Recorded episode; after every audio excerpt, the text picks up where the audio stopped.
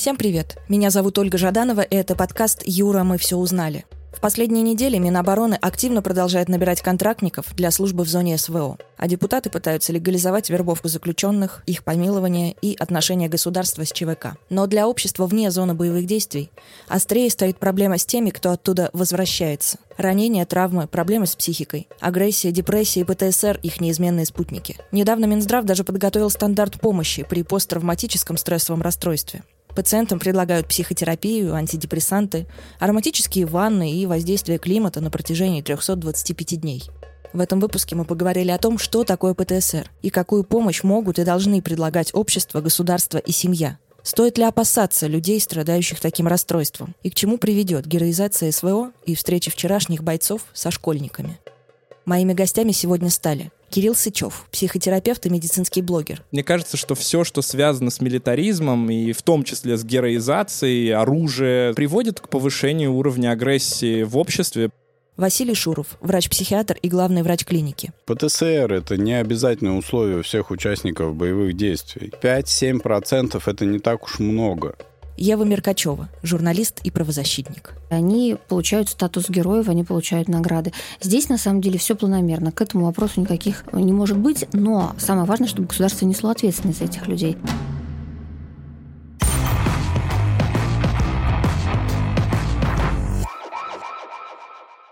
Тут, наверное, надо начать с того, что такое травма, потому что посттравматическое стрессовое расстройство одно из таких немногих состояний, которое формируется не просто так на фоне генетики, каких-то психологических особенностей, а именно сочетано с травмирующим событием. И многие люди не совсем правильно понимают, что такое травма, и воспринимают это как то, что мама наругала в детстве или там кто-то ударил. Но на самом деле травмирующее событие должно иметь определенные критерии, и, во-первых, это угроза жизни, жизни или целостности организма. Во-вторых, это что-то такое невыносимо ужасное, то, что человек в среднем не проживает.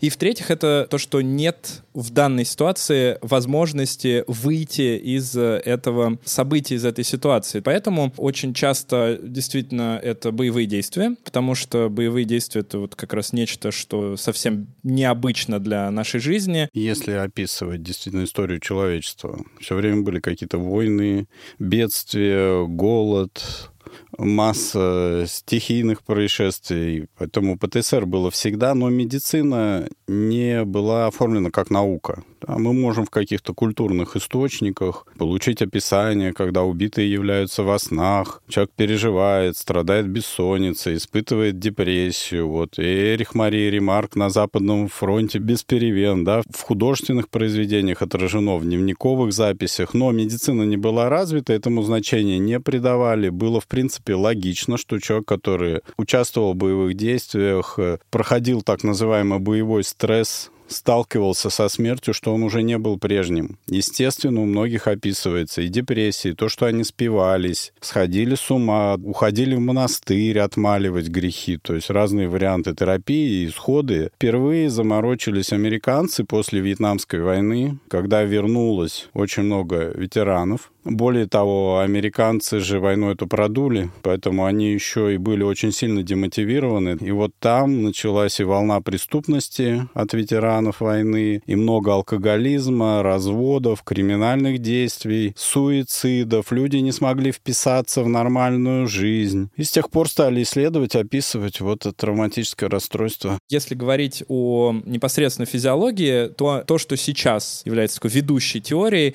это связано с в первую очередь, сниженной активностью медиальной префронтальной коры. А, это часть нашего головного мозга. А, одна из ее функций — это регулирование другой части головного мозга, миндалевидного тела. И, собственно, подавление этой части мозга в моменты, когда она начинает слишком активно действовать. А миндалевидное тело — это основная структура, которая отвечает в нашем организме за тревожность, за то, как мы справляемся с различными угрозами. У человека с ПТСР миндалевидное тело может быть гиперактивным, и наоборот, префронтальная кора, которая отвечает за функцию этого медиального тела, не может нормально регулировать, подавляется, и, соответственно, в связи с этим у человека возникают все эти симптомы посттравматического расстройства, о которых, наверное, многие люди знают. В первую очередь приходит на ум, конечно же, такие тревожные воспоминания. Достаточно часто бывают флешбеки, когда человеку кажется, что он оказывается непосредственно в этой травмирующей ситуации вновь и вновь.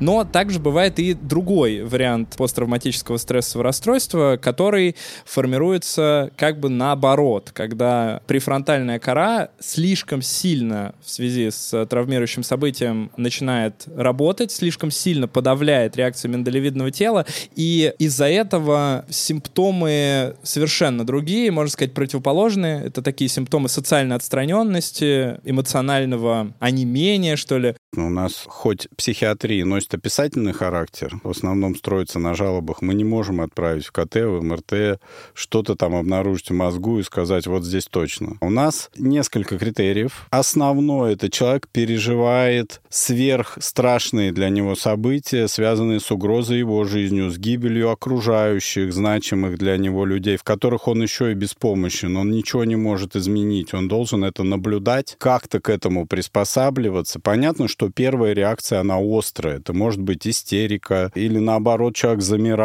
у него не помещается в голове этот опыт, или у него случается паника, он убегает в ужасе, все что угодно, а дальше постепенно все равно этот опыт в его сознании не может трансформироваться во что-то полезное, и вот он волнами переживает. Многие описывают это как война внутри. Есть пролонгированный период, когда еще нету проявлений, до трех месяцев в среднем нету такой остроты. Потом появляется первое, это вот навязчивые воспоминания, которые в голове на малейшие триггерные раздражители, резкий звук, время суток, люди определенной национальности, все что угодно, чужая речь, вспышка, сны кошмарные, тяжелые сны, в которых переживается эта травма, человек каждый раз просыпается, как будто вот оно только закончилось. Флэшбэки, вещи, которые тоже яркие воспоминания, которые вот ты сейчас в моменте. Уже и, может, год прошел, а ты вдруг опять тебя накрыл, и опять война продолжается. Естественно, память включает такой механизм, как диссоциация. Вот подробности травмы, они прячутся глубоко в подсознании. Человек может не вспомнить, как кого там разорвало на куски, кто утонул, как он там бежал, зажимая рукой живот. За помощью это все очень глубоко, потому что это очень страшно, это тяжелый опыт, который не умещается в сознании, но формируется избегание определенных ситуаций. Вот э, настоящие фронтовики очень не любят вспоминать войну. Те, кто по-настоящему воевали, я прям помню дедушку, он много раз был ранен. Не любил он вспоминать. И вот этот вопрос детский. Ну, дед, ты сколько немцев убил? Я помню, ему было очень неприятно, но он никогда этим не бравировал. На самом деле у ПТСР огромное количество симптомов, и многие воспринимают это несколько, наверное, ну, слишком узко. И действительно, у людей могут быть проблемы с тревожностью, с повышенной бдительностью, мнительностью, и в том числе у многих людей эта тревожность, она может быть э, завязана на агрессии, потому что здесь э, очень часто у людей просто немножко разные реакции. И я, например, помню, был парень, который учился со мной в одной школе, но он был старше меня на несколько лет. И вот он вернулся из Чеченской войны, и мы с ним как-то разговаривали. И то, что он травму получил, было видно по тому, как такая беседа текла. Он мог в любой момент застыть. У него стекленели глаза. Такая тревога, честно говоря, была в процессе общения с ним. Потом у него очень трагично сложились отношения с его девушкой или женой. А она умерла при странных обстоятельствах. Это не его рук дело, но то, как он все это перенес, и то, как он обвинял во всем других людей, в какой-то момент я даже стала переживать, что он что-нибудь может сделать общественно опасное. Расскажи нам о войне, друг. Войне во Вьетнаме? О войне в хреновом Вьетнаме! Самый большой процент поставленного ПТСР в Соединенных Штатах Америки, так называемый вьетнамский синдром. Там полагаются деньги, реабилитационные программы. Естественно, врач по принципам страховой медицины зарабатывает, и там этот диагноз очень распространен до 20%. И есть такая корреляция, что чем меньше привилегий, чем меньше денег на это государство выделяет, тем реже этот диагноз ставится. Статистика сложно оценивать, потому что есть достаточно большая статистика в различных англоязычных статьях, и цифры там очень сильно отличаются. Ну, то есть средняя цифра это, конечно, там около 7-10%, но многие ученые заявляют о том, что здесь статистика может быть гораздо выше, и что очень сильно зависит от тех условий, в которых находятся военнослужащие, от э, того, насколько у них есть возможность как-то там жаловаться, получать хорошее питание, получать хорошее обмундирование и так далее. И от этого очень сильно зависит э, в том числе и процент в дальнейшем возникающих ПТСР. Есть целое исследование, которое проводил, кстати, нынешний руководитель сербского про военную травму. Он там анализировал как раз чеченцев, так называемых. А это вот как раз те люди, которые повоевали и после этого совершили преступление. И произошло это именно на фоне тех изменений психологических, которые были результатом их участия в боевых действиях. Все зависит, конечно, от человека, насколько он крепкий. Одного ничем не сломить, хотя он по виду худосочный, а второй вроде смотришь, здоровяк, любого может уложить одним ударом, а внутри он вот просто повержен любым мельчайшим. А, только скажи ему что-то обидное, он хочешь расплачется, а потом хочешь топор возьмет. Никто не знает, как он на это среагирует. И тут все, как я уже сказала, от воспитания, от образования, от опыта, который человек успел пройти. Но мы все-таки никуда не денемся без того, чтобы все эти люди, которые возвращаются, проходили экспертизу. Но она нужна. Это для спасения общества и для предотвращения преступлений. Я предлагаю, чтобы каждый, вот он пришел домой, сразу ему направление. Специалисты посмотрели уровень агрессии, ярости, уровень тревожности, выявили и дальше начинают думать, что с ним делать. Если взять 90-е годы, то какое-то развитие ресоциализации, реабилитации в принципе так или иначе проводилось, но, конечно же, не было распространено на всех людей, и если говорить о среднестатистическом человеке, который прошел Чечню или Афганистан, стран, то ну, никакой помощи психологов особенно им не предоставлялось. Были отдельные инициативы, которые были в основном инициативами, собственно, самого сообщества бывших военных, которые встречались по каким-то программам, занимались, но это немногочисленные, конечно, люди вчера мне написал с мобильного телефона который теперь у него есть. Человек, которого я долгие годы вела как осужденного. Обращение ко мне писала. Он прошел пытки, был жертвой пыток. Ему очень долго сидеть, и он а, отчаялся, мне кажется, добиться справедливости. И для него путь туда — это была единственная, наверное, скорейшая дорога на свободу. Потому что перед этим суд ему отклонил ходатайство об условно-досрочном освобождении, а перед этим а, прокуратура в очередной раз отказала в пересмотре его дела. Ну и в общем, а, он посчитал, что он должен пойти. Он прислал даже свою фотографию.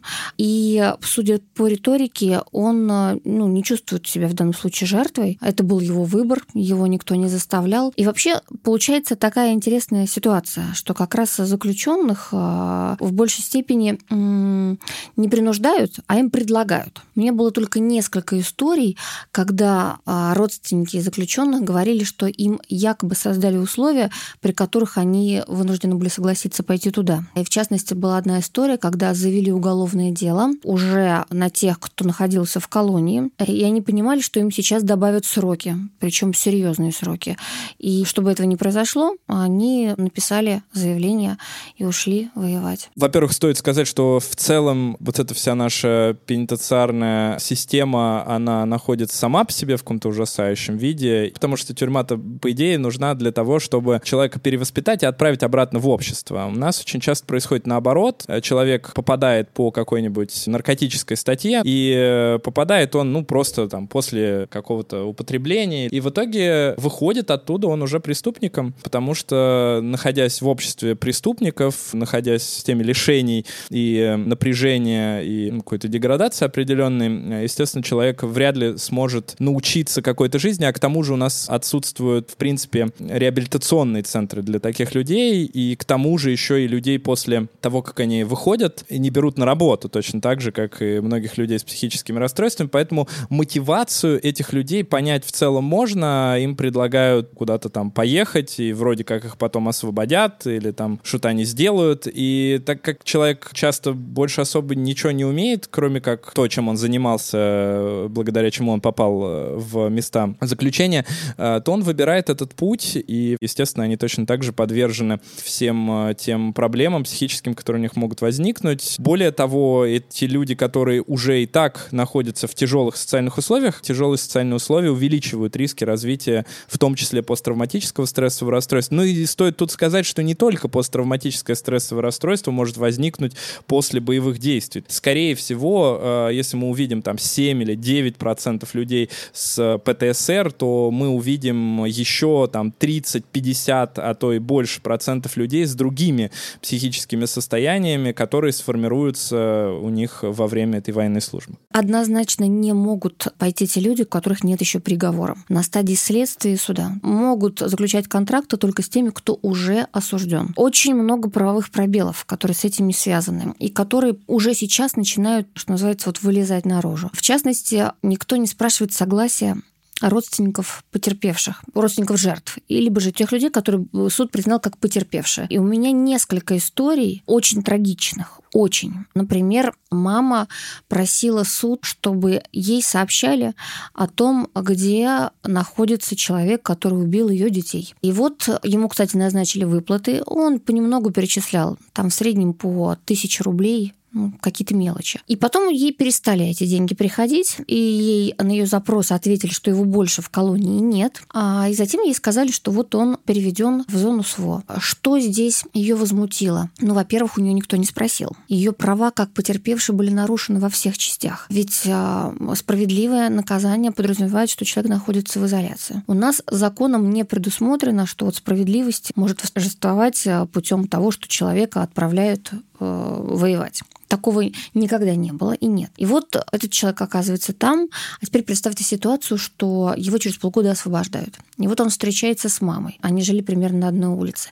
И вместо 20 лет, которые ему были положены, которые он был, отбыл от звонка до звонка, через три года она его видит. И он полностью чист, получается. У него нет судимости даже. И, в общем, мы здесь не можем говорить ни о какой справедливости, а я напомню, что это очень важная составляющая для функционирования общества в целом, и государства, и общества. В Великую Отечественную тоже люди, которые сидели за бандитизм, их не отправляли. Вот э, супер антисоциальные, которые никакой пользы не принесут, а наоборот будут грабить и ударят в спину, зачем они там нужны? Пусть сидят, досиживают. Если это педофил, извините, я, к сожалению, тут теряю контроль над собой, у меня у самого двое детей, я не понимаю, почему в отношении педофилов у нас нет смертной казни. Нет такого документа, который бы говорил, вот таких-то людей брать, а таких-то людей не брать. Нет. И все, что мы знаем, это то, что основатель ЧВК Вагнер Пригожин сказал, что вот таких мы не берем. А как оно на самом деле? Вы думаете, он лично просматривает все их дела? Ну да, мы видели а, ролики, в, в которых он там выступал. Но это же не означало, что он мог прочитать каждое дело уголовное. Это нереально. Ну и, соответственно, туда могли попасть кто угодно. По крайней мере, насильники точно туда попадали. А я это говорю на примере тех историй, которые я знаю. Поэтому разговору про то, что по 131 это как раз статья изнасилования не берут, это не так. Берут. Что касается педофилов, сказать не могу, но людей тяжелостатейников, причем тех, которые получили свои сроки за убийство с особой жестокостью, отягченное разными обстоятельствами. Да, такие люди есть. И это, конечно, очень опасно, потому что вот представьте, они выходят на свободу, и за ними никто не надзирает. Они чисты перед законом, считается. А, ну, какое-то время, во-первых, они проживут, скорее всего, за те средства, которые заработали. А что будет дальше? А, а кто сказал, что они понизили уровень своей агрессии? И получается получается, что человек, совершивший преступление, он уже это сделал в э, состоянии не совсем нормальном, потому что тот, кто уважает себя и других, не пойдет ни грабить, ни убивать. То есть у него уже была травма. И тут на нее накладывается еще военная травма. А что мы будем от него ожидать? Каких действий? Это может быть. То, что это станет резко чаще, ну, вспомните холодное лето 53-го, когда Берия объявил широкую амнистию, действительно был шквал преступности. Поэтому исключать ничего нельзя, но я более чем уверен, что частично этих людей переформируют, они в составе ЧВК поедут в Африку, еще куда-то реализовываться. Я никак не стигматизирую заключенных. Знаете поговорку о тюрьме и от суммы не зарекайся. Если взять опыт Великой Отечественной войны, я могу привести пример защиты Мурманска. Когда немцы готовили Эдельвейс, в замечательной части у них уже были пригласительные на банкет в гостинице «Арктика» праздновать захват Мурманска. Пять тысяч добровольцев из местного населения порядка восьми тысяч заключенных. Взяли оружие. Еще пример, там, к Сталинграду заключенные за несколько месяцев построили очень важную железнодорожную ветку под огнем, обеспечили снабжение. Более миллиона у нас заключенных воевало, многие стали героями. Поэтому эта ситуация, когда стране нужна помощь. Более того, я убежден, что многие люди хотят заслужить это прощение, уважение, они будут стараться вдвойне. Поэтому ничего критического я в этом не вижу. Надо приветствовать, когда человек хочет искупить, отдать долг родине. Те сообщения, которые до нас периодически доходят, что вот якобы бывший осужденный, который был в итоге в зоне боевых действий, а потом освобожден, напал там, напал еще где-то. Конечно, все это надо проверять. Я думаю, что, может быть, сейчас нам скажут не время этим заниматься, поскольку такой период, но потом все эти факты всплывут и будут подвергнуты прям серьезному анализу. И не нужно быть большим психологом для того, чтобы говорить, что это люди опасные. Минимум у них должен быть какой-то куратор, который бы отслеживал их перед движения, а и минимум они должны пройти психологическую реабилитацию. Ну, по-другому, вот вы хотели бы вот столкнуться, не знаю, в метро, где-то еще с человеком, который получил срок за двойное убийство и расчленение, а потом через э, два года вышел, и вышел он только потому, что повоевал перед этим полгода, что его, не знаю, осенило, божественное крыло, и он стал святым, он очистился от всего, он стал добрым, он стал приверженцем справедливого общества и так далее. Я очень сомневаюсь. Пятую Обнинскую школу посетили поэт и Гимли. Это позывные двух наших бойцов. Школьники и студенты встретились с участниками специальной военной операции. Участники спецоперации сердечно поблагодарили петербургских школьников за открытки и письма. Встреча формально носила статус патриотической. Бойцы продемонстрировали современное оружие и поделились личным опытом. Они очень мужественные люди, и это очень сильный поступок. Они понимают, что кто, если не они. У нас не культ войны, у нас патриотизм. Патриотическое воспитание. Люди своим примером рассказывают. Я могу сказать, что нам также в школу приходили ветераны. Мы ухаживали за братскими могилами, ездили на Бородинское поле, на места воинской славы. Ничего плохого не случилось. Мальчиков, соответственно, надо воспитывать защитниками Отечества, с патриотическими установками, рассказывать про нашу великую историю. Ничего страшного не случится. Я вообще, честно говоря, не понимаю, понимаю героизации войн и вообще людей, которые кого-то убили или что-то сделали такое. То есть, понятное дело, что, ну, наверное, когда происходит э, какая-то, вот прошла Великая Отечественная война, какая-то героизация происходила, но вопрос в том, что на сегодняшний день э, все, что связано с милитаризмом, и в том числе с героизацией, оружие, приводит к повышению уровня агрессии в обществе. Это будет приводить к повышенному буллингу относительно детей, которые придерживаются каких-то других взглядов, а, как мы понимаем, и как бы не хотелось многим людям, у детей есть свои взгляды, их нужно учитывать обязательно. И, конечно же, это, скорее всего, приведет к такому двуемыслию, которое у нас долгое время в стране, которая была до этого, формировалась. Просто люди будут воспринимать это как цирк, как театр, э, которым ничего нельзя сделать, никак с ним нельзя бороться, но можно просто в это время рисовать э, или играть в телефон? Я думаю, что нужно с детьми быть честными.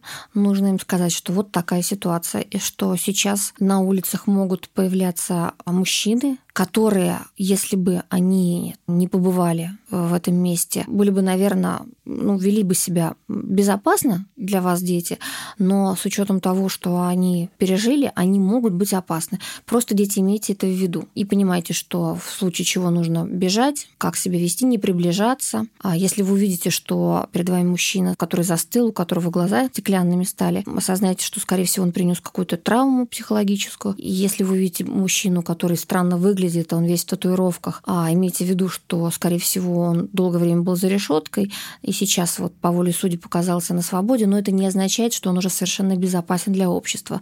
То есть нужно вот это рассказывать и предупреждать. Это очень важно. Я считаю, что детям надо рассказывать все, что они спрашивают, и не обязательно рассказывать то, что они не спрашивают, то, чем они не интересуются. Потому что если им начать навязывать и рассказывать какие-то сложные вещи, даже простым языком, достаточно сложно ребенка 10 или еще меньше лет чем-то таким заинтересовать, а ребенок все получает только через какую-то эмоциональную сферу. Естественно, ему нужен интерес для того, чтобы что-то понять. Точно так же, как ребенок старается есть побольше пищи, которая ярко ощущается. Точно так же здесь. Но если это ребенок в семье, в которой вернулся человек, имеющий посттравматическое стрессовое расстройство, или просто вернулся человек после таких травмирующих событий, то, конечно, в идеале ребенку объяснить, э, что это такое за состояние, из-за чего оно происходит, и как он может помогать своему родителю в том, чтобы с этим справляться, потому что очень большой проблемой является то, что люди начинают осуждать людей, которые испытывают какие-то сильные эмоции по отношению к вот этим травмирующим событиям,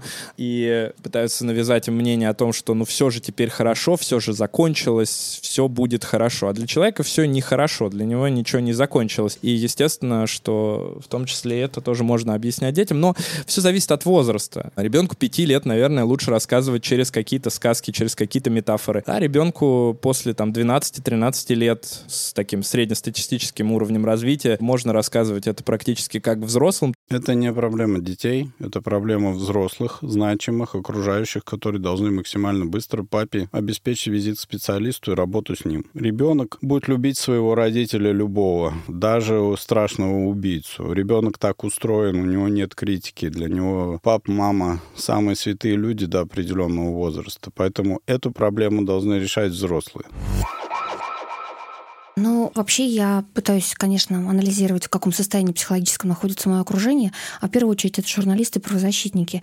А почему? Потому что к этим людям стекается основное количество обращений и жалоб. И, к сожалению, я вижу, что они все в тяжелом состоянии. Более того, я даже проводила у себя в телеграм-канале опрос, в котором спрашивала, вот как они чувствуют, нужен ли им психолог, нужна ли им какая-то дополнительная поддержка, как они в целом оценивают свое как раз психологическое состояние. И результаты были печальные. Я думаю, что здесь есть просто несколько категорий людей. Одна из категорий людей — это люди, ну, которые хотят, чтобы от них отвязались, для которых это, с одной стороны, что-то далекое, с другой стороны, уже не такое далекое, но чем больше эта дальность э, сокращается, тем больше не хочется об этом думать, э, тем страшнее об этом думать, тем больше хочется как раз э, говорить о том, что у нас все хорошо, все очень стабильно, все правильно. На самом деле таких людей, наверное, в любом обществе самое большое количество, потому что людей, которые которые готовы идти в бой за какие-то вот э, идеалы, не так много. Если мы посмотрим на то, как происходила мобилизация, ну, честно говоря,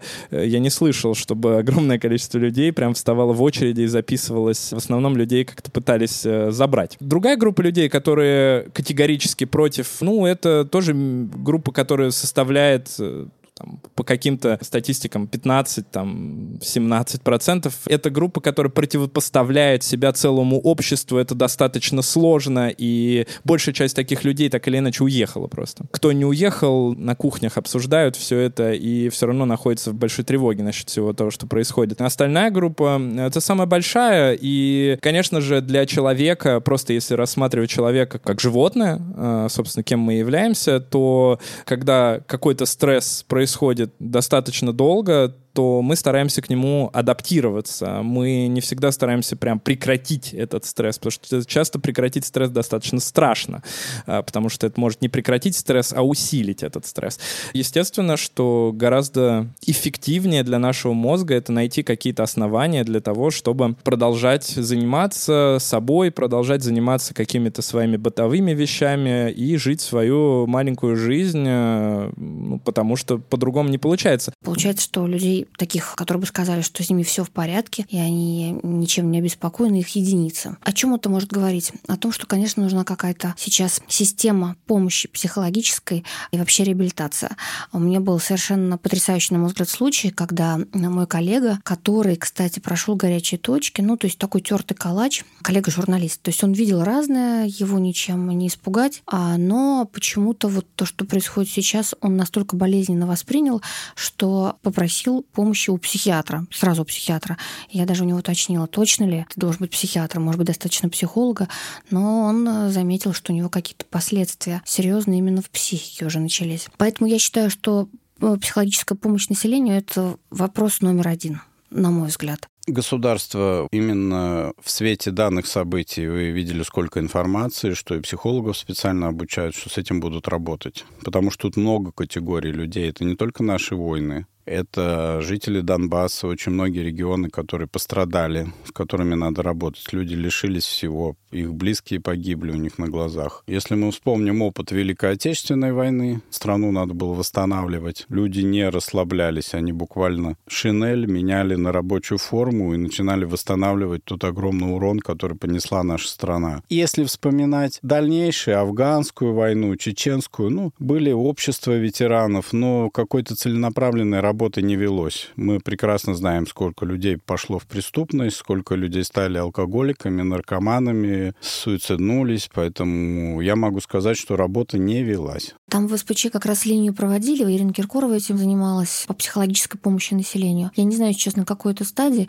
но явно, что будут озабочены этим власти очень серьезно. И будут какие-то программы, и как-то это заработает. Но когда, не ясно. Сейчас уже понятно, что каждый может позвонить на горячую линию, но это все не входит в институт кураторства за теми, кто был там. Эти вселения помощи скорее тем, кто здесь сейчас пока на воле, и кто не постесняется попросить такую помощь. А ведь многие боятся. Я помню, как мне рассказывали, что на горячую линию того же центра сербского, когда все началось, звонили люди, а которые просто делились, что они переживают, и спрашивали советы, как быть. И был один мужчина, который позвонил и сказал, я, говорит, езжу по МКАДу уже много-много часов и боюсь остановиться. Вот мне кажется, говорит, пока я еду, я в общем, что-то делаю, я в относительной безопасности. Тревожность, такая тревожность. Ведь а, люди и думали про ядерную войну, что кто его знает, что сейчас произойдет, и все закончится, жизнь прервется. И, возможно, ему казалось, что сейчас он остановит свою машину, и жизнь на этом перед ним закроет свои двери. А бензин кончался.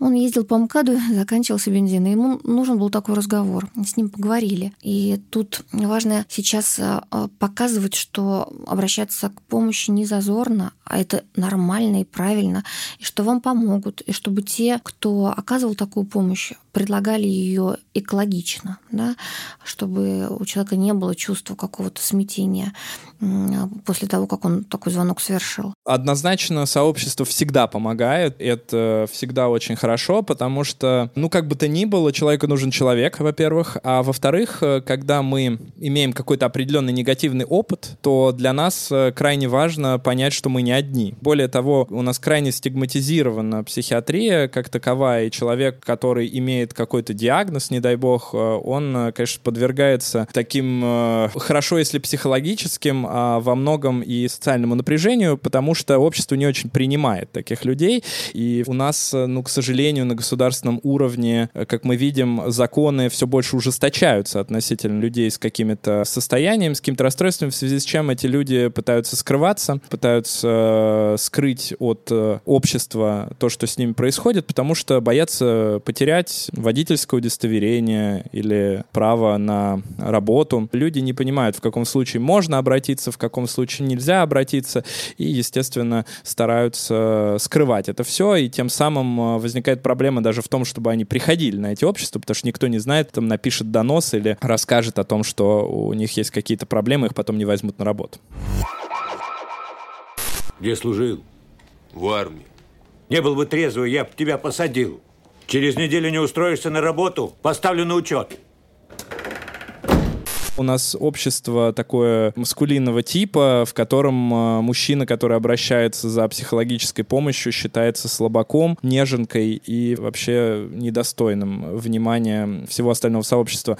Потом человек такой должен проходить ресоциализацию, то есть он должен учиться в этом мире просто жить. И это обычно включает в себя трудоустройство в первую очередь. И трудоустройство не просто, когда человека берут на завод за там, 10 тысяч рублей, и он еще хуже себя начинает чувствовать, просто потому что ему не на что э, себя прокормить, э, и не на что прокормить семью, если, допустим, у него еще она сохранилась. Очень много переменных. В какие условия вернется человек? Он вернется с победой или его объявят оккупантом, фиг знает кем. Да, напоминаю, вьетнамский синдром, когда они оттуда убегали, бросили местных, кто их поддерживал, там этих всех ребят перебили, кто не успел. Американцы еле ноги унесли. Сейчас в Афганистане история повторилась, да, как люди с самолетов падали, разбивались. Поэтому раз, кем ты вернешься, куда ты вернешься, какие тебе условия, будет ли нормальная реабилитация, будут ли работать психологи, какие-то программы для адаптации. Президент объявил, что там преимущество поступления в вузы, еще куда-то. Вот чтобы это все было выполнено, людям действительно было комфортно. Государство показывает, что те люди, которые выполнили свой долг, а ведь в данном случае это же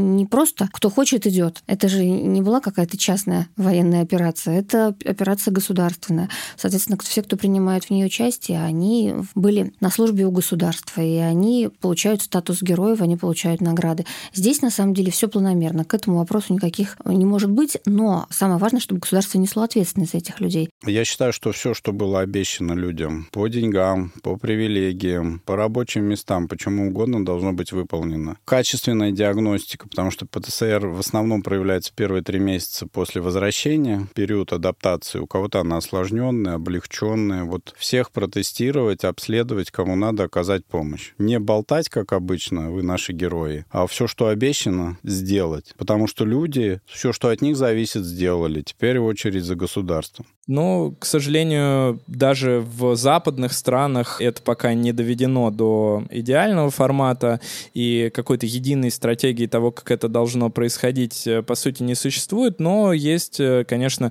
если взять США или взять Центральную Европу, то существует достаточно много программ, которые помогают людям, э, имеющим психические состояния, в том числе пережившим травму, имеющим ПТСР, эффективно войти в ряды граждан, потому что, ну, по идее, государству уже выгодно то, чтобы э, человек э, никого не убивал потом, например, или не нападал ни на кого, не воровал. Но в данном случае, как у нас это происходит, я, честно говоря, не очень понимаю, потому что э, если мы возьмем 90-е годы, то очень многие ученые сходятся в том, что такой уровень высокий насилия сформировался как раз за счет того, что очень много людей приходили с войны, а не за счет того, что люди плохо жили. Наверное, помните афганско-чеченские кампании, когда были и вдовы, просившие власти по жилье, а были э, и раненые, которые просили протезы. Ну, то есть всегда еще проходит много лет, а у людей нерешенными остаются их проблемы, которые были получены именно там. И я не думаю, что это будет исключение в этот раз. А государство может что-то предупредить, наверное.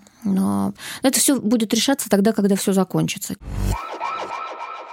надо быть внимательными, чуткими, потому что большинство и родственников, и окружающих совершают одну и ту же ошибку. Она свойственна и депрессии, любому психиатрическому заболеванию, когда говорят, да все фигня. Ну ты же пережил, вернулся, руки-ноги целые, что ты там пьешь, на работу не выходишь, какой ты стал агрессивный. Все хотят, чтобы человек был прежний, на сто процентов. А это такой опыт, как после которого никто не будет прежним. Да, кто-то переживет этот период дезадаптации восстановится, будет вспоминать, будет сверхуспешным человеком, героем, а кто-то сопьется, кто-то станет преступником, кто-то убьет соседа. Непредсказуемо. Это раз. Во-вторых, я уже описал механизм диссоциации, очень многое вытеснено в подсознание. Надо наблюдать, видеть. У тебя депрессия, у тебя бессонница, ты мучаешься от кошмаров, ты избегаешь каких-то ситуаций, вечером на улицу не выходишь. Пошли к доктору разбираться. Есть специальные опросники, которые позволяют поставить ПТСР с достаточно точной степенью вероятности. Сам пациент не придет. Это я сто процентов скажу. У него война внутри продолжается.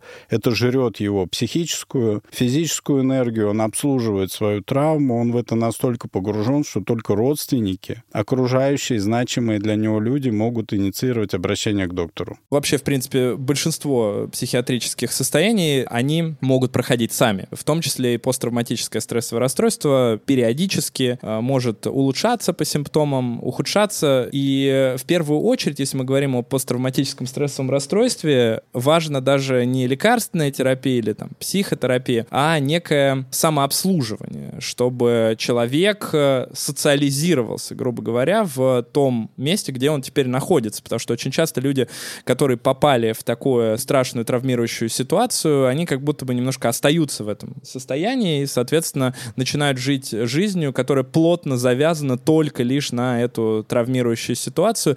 И в первую очередь, э, что нужно сделать, это научить человека находиться теперь вот в этом мире самостоятельно. Ну и, конечно, вторые э, два вида лечения, которые необходимы, это психотерапия, ну и лекарственная э, терапия, она тоже применяется для того, чтобы, например, снизить тревогу, которая может иногда мешать психотерапии, мы можем применять также и противотревожные препараты. Ну, как правило, это селективные ингибиторы обратного захвата серотонина, то, что мы знаем под именем антидепрессант. Мы просто должны разделить симптомы. Часть симптомов психиатрические. Депрессия, тревога, бессонница. Имеет определенный алгоритм медикаментозного лечения с четкими дозами, с критериями результата. Часть — это психотерапия, когнитивно-поведенческая. Там разные методики. Это проработка этой травмы, осознание, осознание триггеров, выработка новых паттернов поведения. То есть комплексный подход. Сроки — это оценка эффективности, количество койко-дней, страховые выплаты, выплаты. Это определенный ориентир. Каждый случай индивидуальный. Я не считаю, что нужно прям вот 325 дней, а на 326 говорить «пошел вон, мы тебе всю помощь оказали, дальше сам, как Золушка, с 12 ударом. Тыква и до свидания». Надо понимать эффективность докторов, эффективность методик, все. И дальше вперед. Если случай резистентный, устойчивый, человек мучается, значит, помощь ему должна оказываться столько, сколько требуется.